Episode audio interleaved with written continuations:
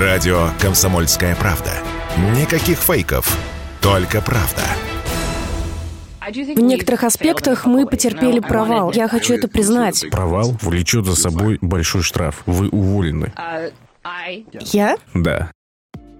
Вот так Илон Маск в прямом эфире уволил директора Твиттера по политике, безопасности и главного юрисконсульта компании. Именно эта женщина заведовала политикой ограничений, и, кстати, именно она заморозила в свое время аккаунт Дональда Трампа. После реплики Маска она сняла наушники и под ошеломленные взгляды ведущих покинула студию. Из увольнений боссов Твиттера это было самым зрелищным, но далеко не единственным за те пару дней, что Маск владеет соцсетью. Еще нескольких директоров, в том числе генерального и финансового, бизнесмен уволил не так громко. Хотя вообще-то от него ждали большего. Вашингтон-Пост и вовсе писала, что, закрыв сделку по приобретению Твиттера за 44 миллиарда долларов, Маск намерен сократить три четверти сотрудников компании.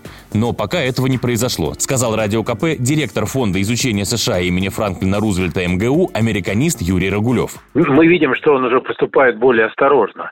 Во-первых, там всех не уволили, что называется, только там верхушку некоторых руководителей. Во-вторых, он сказал, что он создаст совет, который который будет э, обсуждать вопросы деятельности самой компании и какие там правила вводить, что можно публиковать, что нельзя. Конечно, его влияние будет очень большое. Вряд ли она успеет сказаться на этих выборах, ноябрьских, но к президентским выборам там э, Твиттер уже созреет. Можно сделать предположение, что он не будет рупором демократической партии. В таком случае логично предположить, что Твиттер станет рупором республиканцев.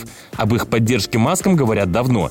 Как и о собственных амбициях Маска в политике, мол, бизнесмен метит в президенты. Но, во-первых, сам он об этом не заявлял. А во-вторых, Маск имеет более экзотичные политические взгляды, объяснил Радио КП профессор факультета права Высшей школы экономики, американист Александр Домрин.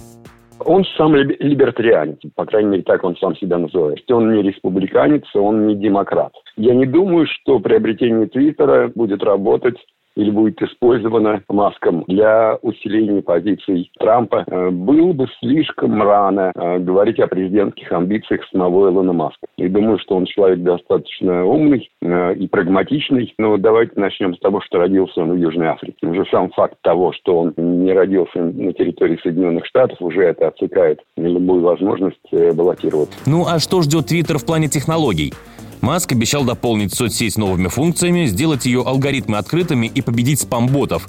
И это ему по силам, поделился с Радио КП руководитель Департамента массовых коммуникаций и медиабизнеса финансового университета при президенте России, кандидат политических наук Игорь Молодцов.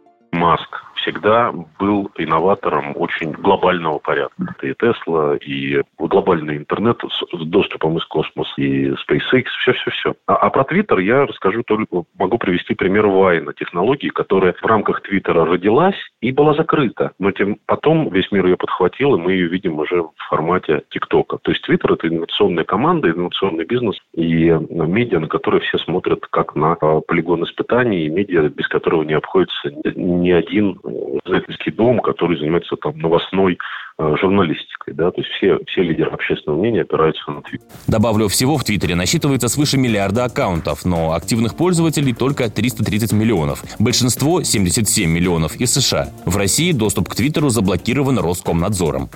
Василий Кондрашов, Радио КП.